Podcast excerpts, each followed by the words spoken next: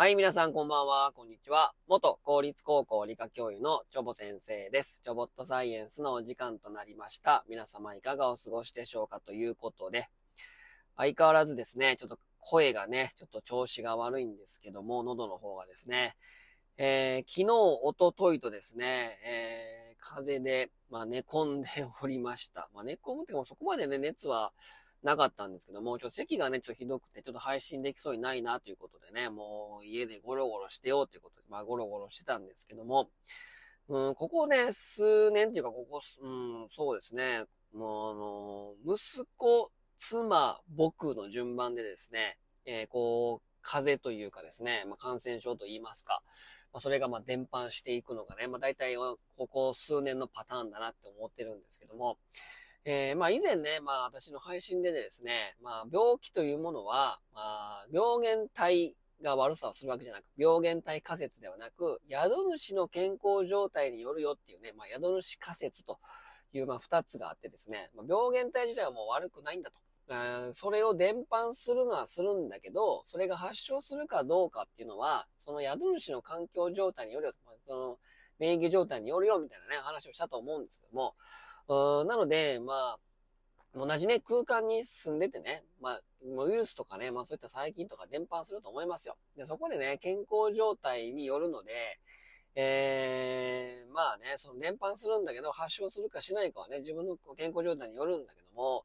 おまあ、この夏ね、ちょっとね、詰め込みすぎましたね。うん、ちょっとね、遊びすぎたなっていうね、バカンスってかね、この夏、この8月にね、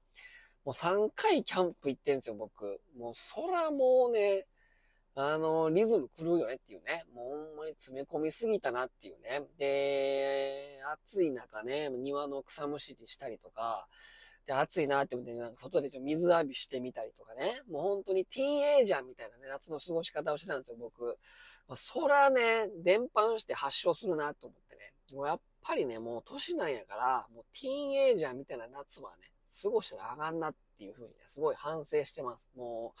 風邪なったからもうね、遅いんやけどね。はい。でね、まあ昨日ゴロゴロ、まあね、その、うん、しんどいなと思いながらね、まあ、さ、甲子園の決勝やから、まあ見ようかと思ってね、えー、まあ見てたんですけども、えー、慶応高校対、えー、仙台育英。仙台育英は勝てば、ね、連覇。で、慶応は107年ぶりですか？もう半、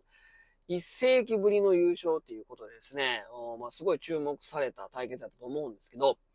あの、慶応のね、あの、これ皆さんも賛否両論ね、SNS であるらしいですけど、慶応のね、応援ね、うるさない。うるさすぎへん。もうあれね、品ないよね。もうほんまに、慶応の奴らの品のなさ。ほんまに。これはもう、まあ、アルプススタンド見てましたけど、あれ多分全校生徒来てますね。うん、制服のやつ人多かったんで、まあ、それはね、富裕層の集まりですから、もうそんなもん、ね、平日のあの時間に来れる、このなんていうの生活の豊かさと余裕さを感じましたね。慶応高校の。でも全、全員慶応高校応援してませんでしたなんか、なんかね、もう仙台育英のね、あれ何回かな、5点入れられた時の、あの、センターフライで、センターとレフトがぶつかったんですけど、あの、声が届かないぐらい。でね、あの、もうマナーが悪い。攻撃中にね、応援するのはまだしも、守備の時もにね、声出したらあんまあかんのっすよ。でアウト取ってね、三振取ってね、うわーって喜ぶったりとか、それをね、攻撃側が上回るぐらいの声出したらあかんですよ、暗黙の了解で。でも、阪神ファンとか、うわーとか言うてますけど、高校野球なんやから、もうその辺のマナーはちゃんと守ってほしかったなって、もうすごいね、思うんすよね。本当に品悪かったっすよね。でね、慶応のね、基本的にさ、その、なんていうんですか？政治家とか、財界人とか、社長とか、なんか、生きがってるジャーナリストとか、大体慶応卒じゃないですか。で、なんか、ほんまに嫌な集団みたいなね。本当に体調も悪かったら、口悪くなってしまいましたね、ちょっとね。あの、これも本当にもう、炎上、炎上するような感じでこと言ってるかもしれないけど、本当品ない悪かったですよね。あとね、まあ、慶応のね、球児たちはすごい、はつらつとしてね、清原和弘さんのね、息子さんも出ておりましたし、うんまあ、非常にはつらつとしてね。で、あのー、まあ、練習も2時間しかやってないし、で、脱坊主っていうことでね、まあ、自由な感じでエンジョイ野球をね、その、モットーにやってるということで、あの、監督の先生が、あの、小学校のね、先生なんですよね。うん。なんですけど、その、もうみんな爽やかでキラキライケメンばっかりで、この子ら富裕層なんやろうなってすごいそういう目で僕見てました。もう何不自由なく生きてきたんやな、みたいな。まあそれはね、練習とかで苦労はしてるかもしんないけど、慶応に入れてる時点で、まあまあ、その、なんていうかな、一般庶民とやっぱかけ離れてますよね。なんかそういうね、まあ、ええもん食べてんのやろな、この子らっていう、そういうのがね、もう画面通じて滲み出てきましたね。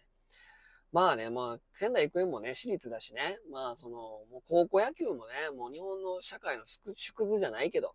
もう格差社会になったな、みたいなね。もう本当に格差野球になりましたね、という感じでね、いうふうに思いましたね。まあ本当にね、慶応高校はね、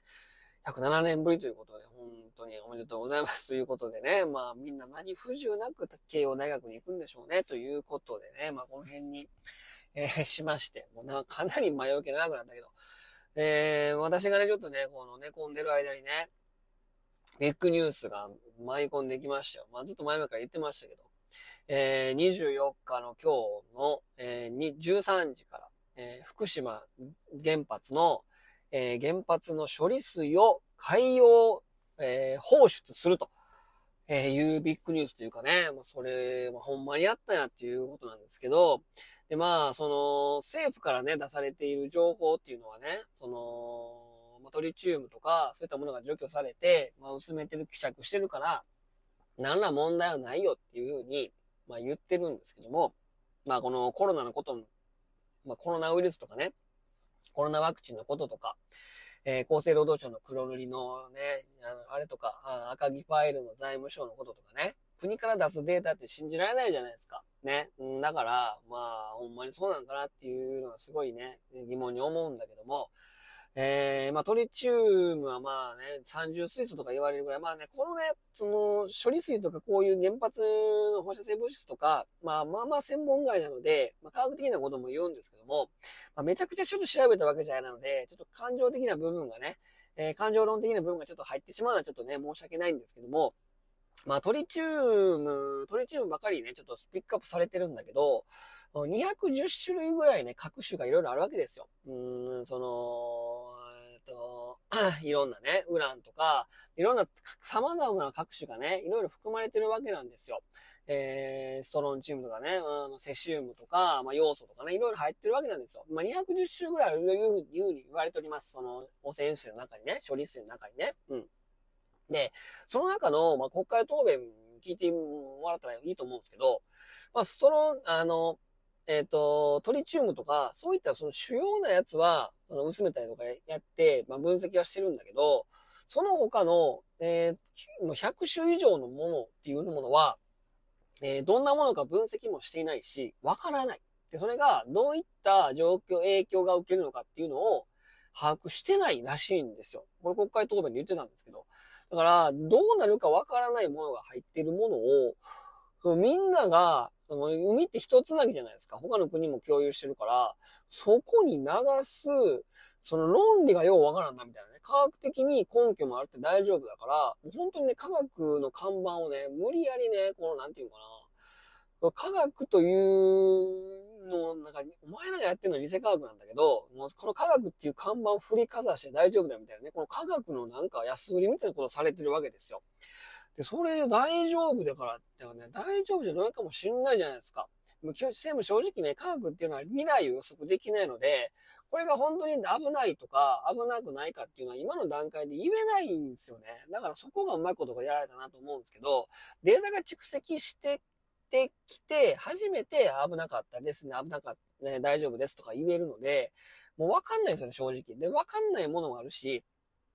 で、他のね、その研究機関も IAEA はお墨付きつけて大丈夫ですって言ってるんですけど、IAEA ってどっちかって原発推進派なので、まあ、この 福島の事故があって、まあ、処理流しても OK だよっていうことをお墨付きで、えー、自分たちが言えばですね、どんどん原発推進できますよね。えー、なので、まあ、その原発推進派の組織とか、その科学研究機関に聞いても意味なくて、他の研究機関は、いや、その、危ないよ。まだわからないし、他の拍手もいっぱいあるから、安全とか言い切れないよ、流したらあかんねん、みたいなね、ことになってるわけですよ。で、まあ中国、韓国もね、まあ近いですから、日本から取ってみればね。で、海流で、まあ流れてくるし、えー、海産物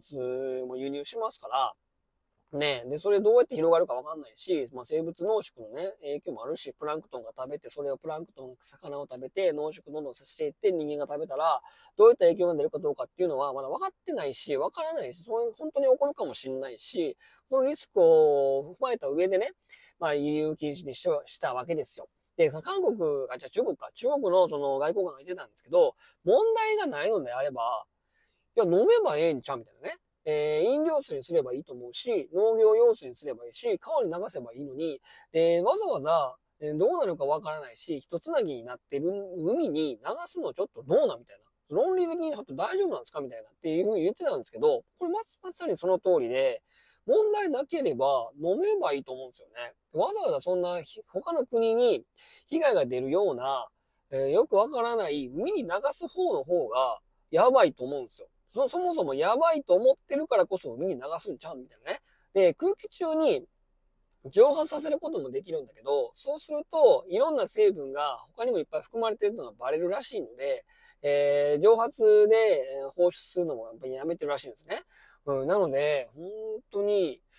まさにその通りだなと思って、なんかやましいことがあるから海に流すんちゃうみたいなね。そういう風に捉えてもおかしくないよね、みたいなね。うん。でね、あの、麻生太郎副総裁もね、言っておりましたよ。うん、原発の温泉処理水は、もう飲めるぐらい綺麗なんじゃないかってね、これね、2年ぐらい前に言ってるんですよ。でも彼はまだ飲んでないんですよ。うん。ここはね、あの、ぜひね、もう得意のもうアピールでやってほしいですよね。なんか、貝割れ大根食べたりとかさ、あもうなんか、ようわからんアピールしてたでしょ？もう原発処理水大丈夫やったら別にね、政治家が身をもって飲めばいいと思うんですよね。そういうのもやんないですからね。で、その麻生総理もね、麻生副総理か、副総裁か。えー、政界を引退しますみたいな感じで、ね、もう、あとは後釜は息子にね、長男かなんかにね、任せるらしいんですけどもね、あと二回幹事長がね、ここに来て辞めるみたいですけども、もうほんまにね、責任から逃げるなみたいなね、この卑怯者みたいなね、もう炭治郎に言われるよっていうぐらいね、もうあとはもうそんな、あとは知らんわみたいな感じで、えー、去っていくわけですけども、えー、まあね、この原発処理水ね、まあもうちょっとね、マトリチウムのこととか、えー、いろんなことが分かってき次第ね、またもうちょっと詳しい、えー、お話としたいかなと思うんですけども、なんか、なんかこの腑に落ちないな、みたいなことが、やっぱり本当に日本多くて、うん、まあ本当にこの世界からね、まあ孤立していくような感じがして、なんかよくわからない状態になってるんですけども、うん、まあ皆さんどう思いますかねということで、えー、ちょっとね、かなりちょっと まあ、病み上がりで、うん、体調も悪ければ、ちょっと口も悪くなってしまったんですけども、ちょっと炎上系の、えー、話題ですけども、皆さんはどう思うでしょうかということで、今日はこの辺にしたいと思います。それでは皆様さよなら。バイバイ。